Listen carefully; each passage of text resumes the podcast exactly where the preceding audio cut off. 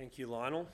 Um, and it is uh, really good to be with you this morning. It, we're in this uh, stage now for my family and I where uh, Sophie is uh, due next Sunday. And so every Sunday now, I'm thinking, am I going to be at church this Sunday or am I not going to be at church? But I'm, I'm very happy to be here with you this morning.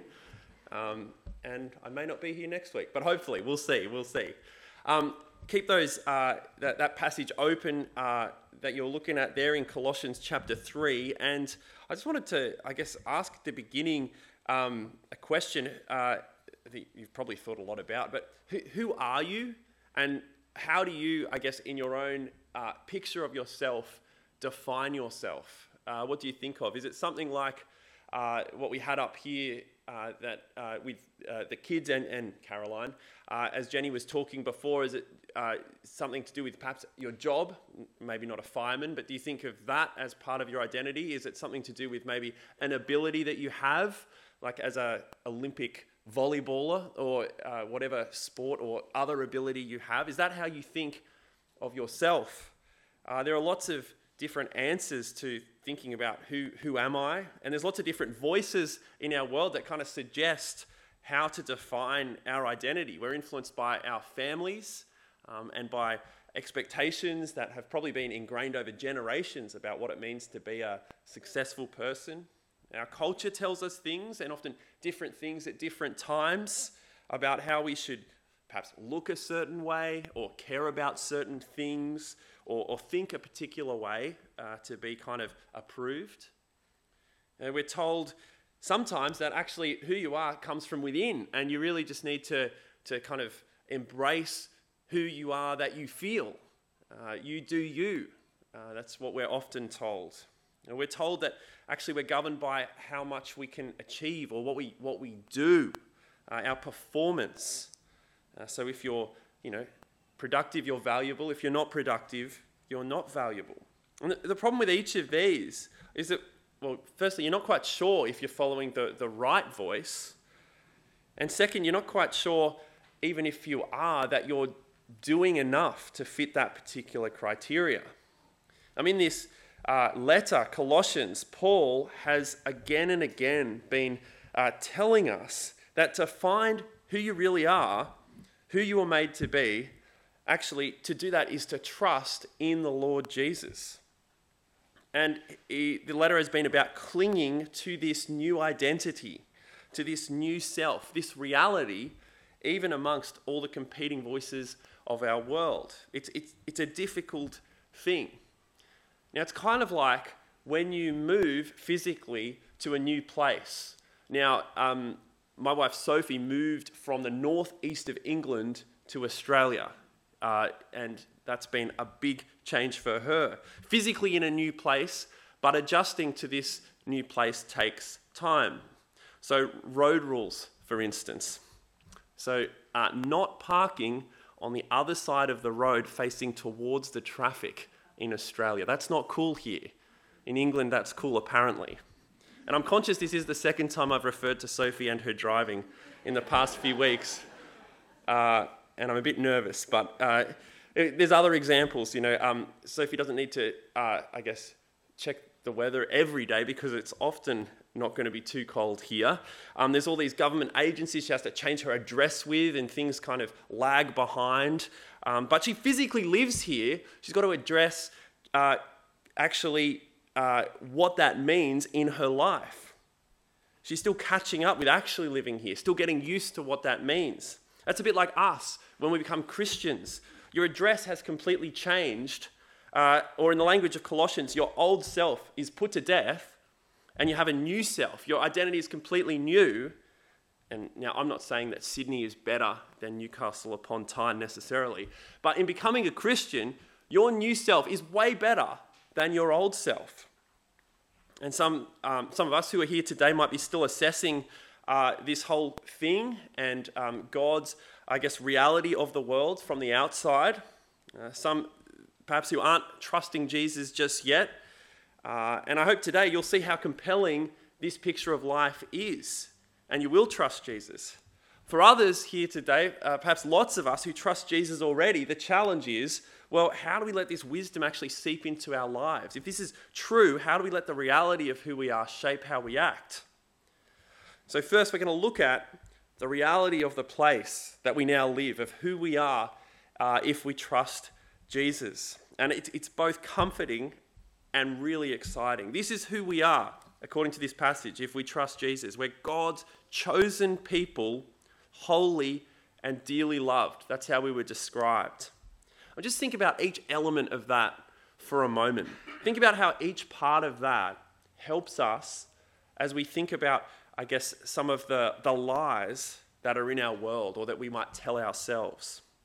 See, we're told perhaps in our day to day life that you know, you're valuable because of what you achieve or what you uh, contribute. That's normally how it works at, at work or even in friendships sometimes. Uh, so uh, life often feels pressurized and uh, getting older or perhaps less able or perhaps failing at things that makes you less valuable or perhaps feel less valuable. But that, that's a lie. This is not how God works. See, we are chosen by Him, chosen by Him purely out of His goodness, a value that's not based on our achievement at all. Or what about uh, the second thing? We're holy. When we kind of get things wrong in life, when we hurt people or fail to do what we should, we often we, we can't fathom how we're going to make it right again. We're tempted to take either one of two approaches, either sweep something under the carpet and just not think about it and keep living as if nothing has happened, or to sort of, I guess, despair because there's nothing we can do to repair things. But God says here, we are holy. That is, all our stuff is dealt with we're able to stand before God Himself with total confidence. We're, we're holy. Or, and, and this, this is where so many of our attempts to define who we are end up wanting to belong, right? To be, to be cared about, to fit in somewhere, to find our place. We often, though, feel uh, rejection or disappointment or fear of those things, uh, but actually, we're loved already do you see that there? We're dearly loved by the God of the universe. Not because we're lovable, but we've been chosen and we're holy, and that's he, he dearly loves us. It's not something that can be taken away from us. So just think of who we actually are, really and truly. We're loved by God, chosen, holy. That is really comforting to realize. See, the difference, I guess, with uh, um, to the other ways that we might kind of define ourselves or feel like we need to define ourselves is that we don't need to do this ourselves. Who we are in Jesus is given to us as a gift. It's not something we have to work at ourselves. It's a gift. So that should, that should make us, us thankful. But it, it gets better. Uh, we're loved and chosen and made holy. Uh, to get this, be like God Himself. That's what He's made us for. Have a look at those characteristics that we're supposed to put on there compassion, kindness, humility, gentleness, patience. Does that sound like anyone you know? Does that sound like, well, hopefully it sounds in some part like some people you know. But actually, if you think, take all those together, it sounds like Jesus, right? These are the same kinds of words, in fact, that describe God Himself. You might have uh, picked up um, some of the echoes in Psalm 145. Uh, God is the compassionate one, kind and patient. Because have a look just a little bit earlier in the passage from uh, what we've read. Have a look in verse 10. People who trust in Jesus are to put on the new self, which is being renewed in the knowledge, in the image of its creator. Did you hear that? Being renewed in the, in the knowledge of the image of its creator. Back in chapter 1, you probably remember that uh, Jesus is described as the image of the invisible God. Now it's, it's us. We are supposed to be like God. That's how He made us in the beginning, that's how He's uh, renewing us. Jesus is the ultimate picture of God, and we are to put on Jesus. I mean, that's an exciting thing to be, right? That is so exciting to be becoming like God Himself, like the greatest human ever to live in Jesus. That's what we are called to. Loved by God, supposed to be like Him. If you trust in Jesus, that is who you are today, right now. It's a comforting reality, it's an exciting reality. That's our identity given to us by God as a gift. That is worth thanking Him for. Okay, so we're loved by God, we're to be like God, and we're to be like God together. Think of those characteristics. How do you show compassion uh, if you're on your own, right? How do you be patient with uh, someone if there's no one to wait for, right? We're talking uh, about what it looks like for us to practice these things together with other Christians, other people. Perhaps the first context you think of is, is here on a Sunday morning with the people that you can see around you right now. Uh, perhaps there's also other contexts like small group during the week. There's the wider Wahroonga Anglican Church family. There's other Christians that you meet. This is what we're talking about uh, right now.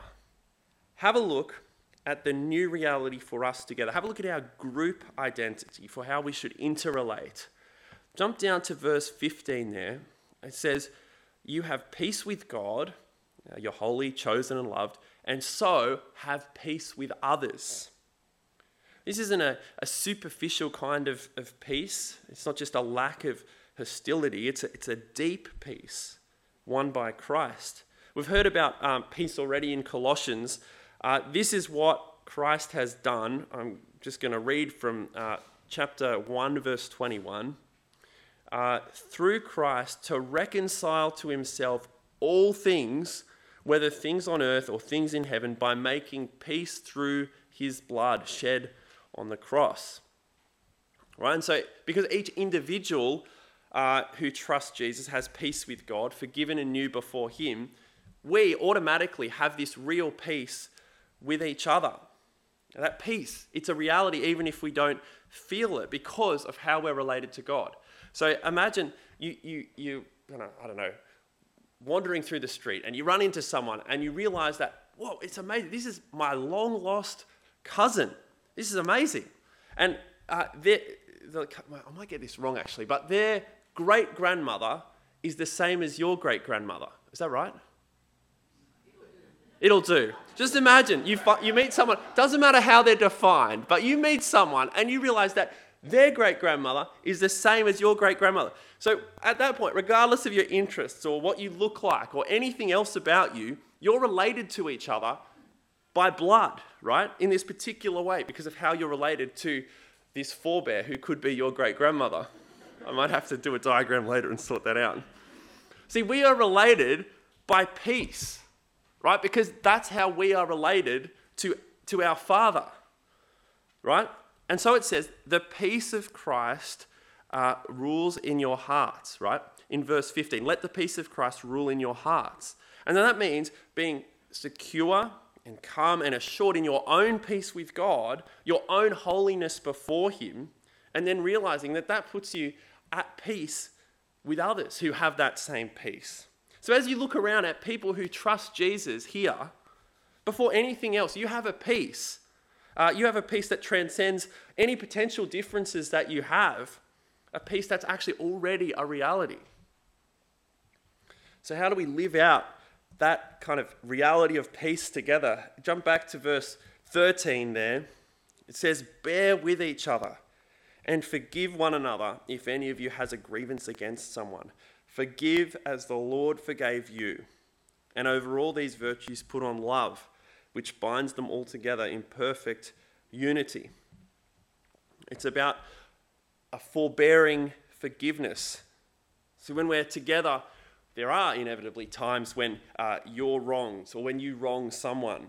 There are grievances, some of which bubble up, some of which remain under the surface for, for weeks or months or years bearing with and forgiving one another. Doesn't mean cheap forgiveness or excusing wrong. Uh, and depending on the issue, forgiveness can be really complex to work through. And the relationship may never go back to exactly how it was before. Forbearing forgiveness can be hugely difficult to do if we try. And so often we avoid it completely. But what's key is to remember the reality, remember where we now live, that we're made to be like God. See, it says, forgive as the Lord forgave you. That's, that's the reason that it's worth working at something difficult and challenging. See, we're defined as a community by the forgiveness that we have each received. We've each been offered uh, by God Himself. So that's what we should offer to each other. And this is a community uh, where we won't get, I guess, cancelled if we do something just out of whack or just th- that's plain wrong. There is a way back in this community because we're defined by God's forgiveness. This is why we need to put on Jesus compassion, kindness, humility, gentleness, patience. And the one that uh, sums them all up here uh, in, in one word in verse 14 love. In order to bear with and forgive, we need to keep putting on the new us, keep remembering who we really are. So, being together is the opportunity to live out being God's people, live out our true identity. But being together is also the, the kind of the means, the mechanism by which we're helped to remember what our identity is, because that's really hard.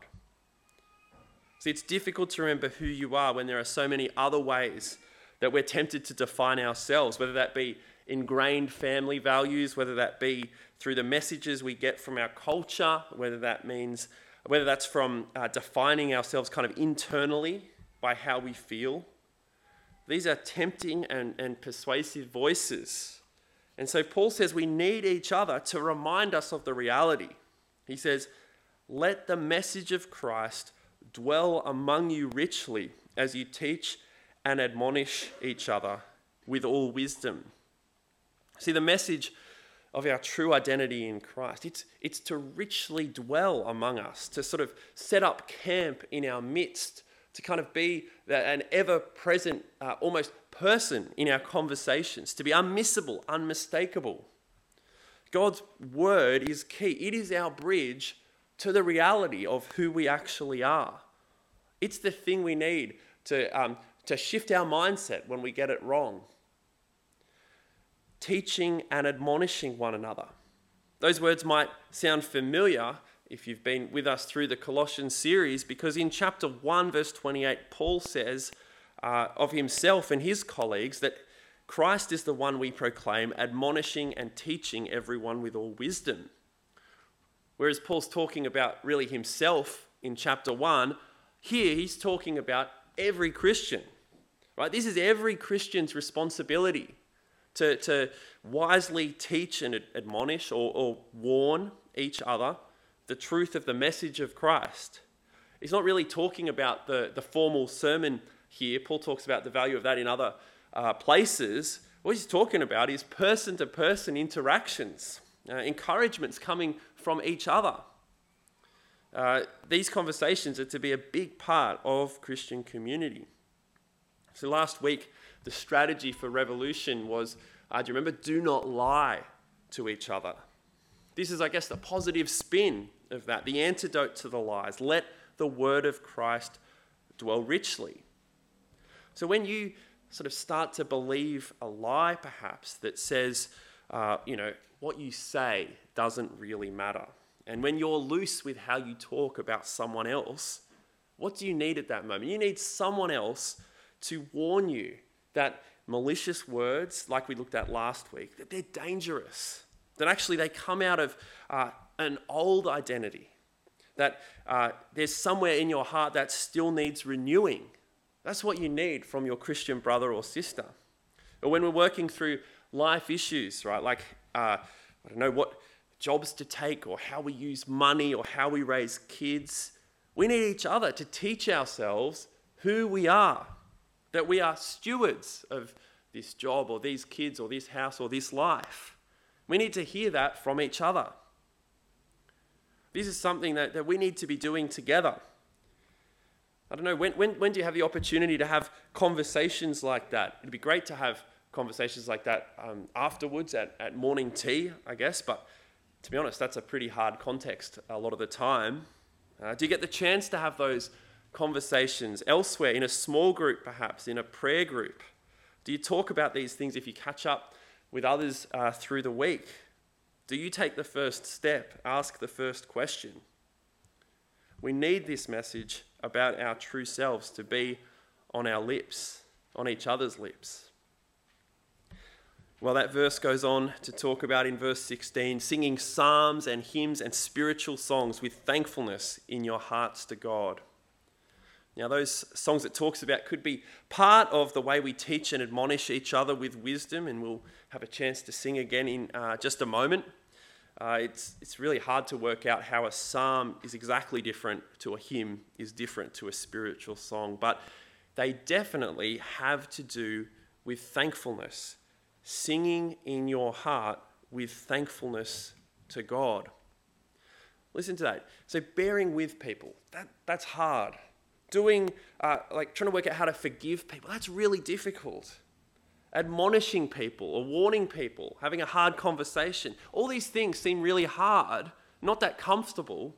And yet, here, right in the midst of it, center stage, is thankful singing, right? So, as we finish up, I want to just talk about thankfulness.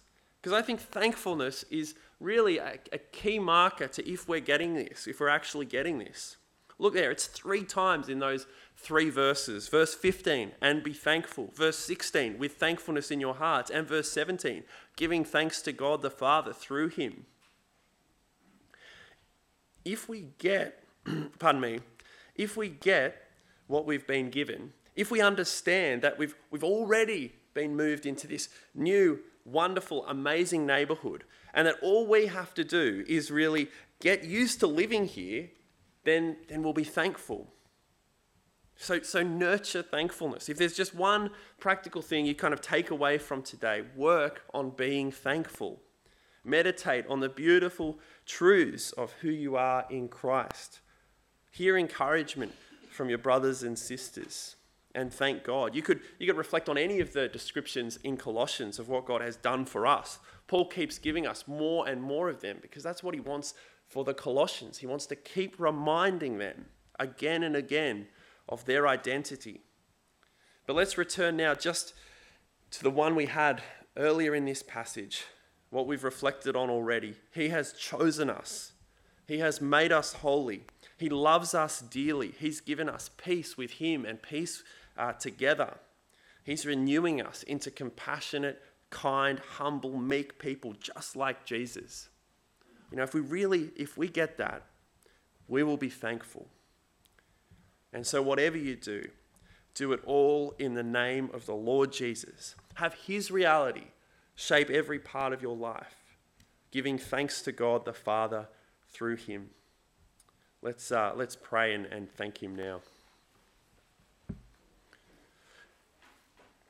Father, we thank you so much for what you offer us. We thank you so much for that offer of, of peace, peace to each of us individually and peace uh, to us all together. Help us uh, know our true identity more deeply. Help us live it out together and help it uh, drive us to deeper thankfulness. Amen.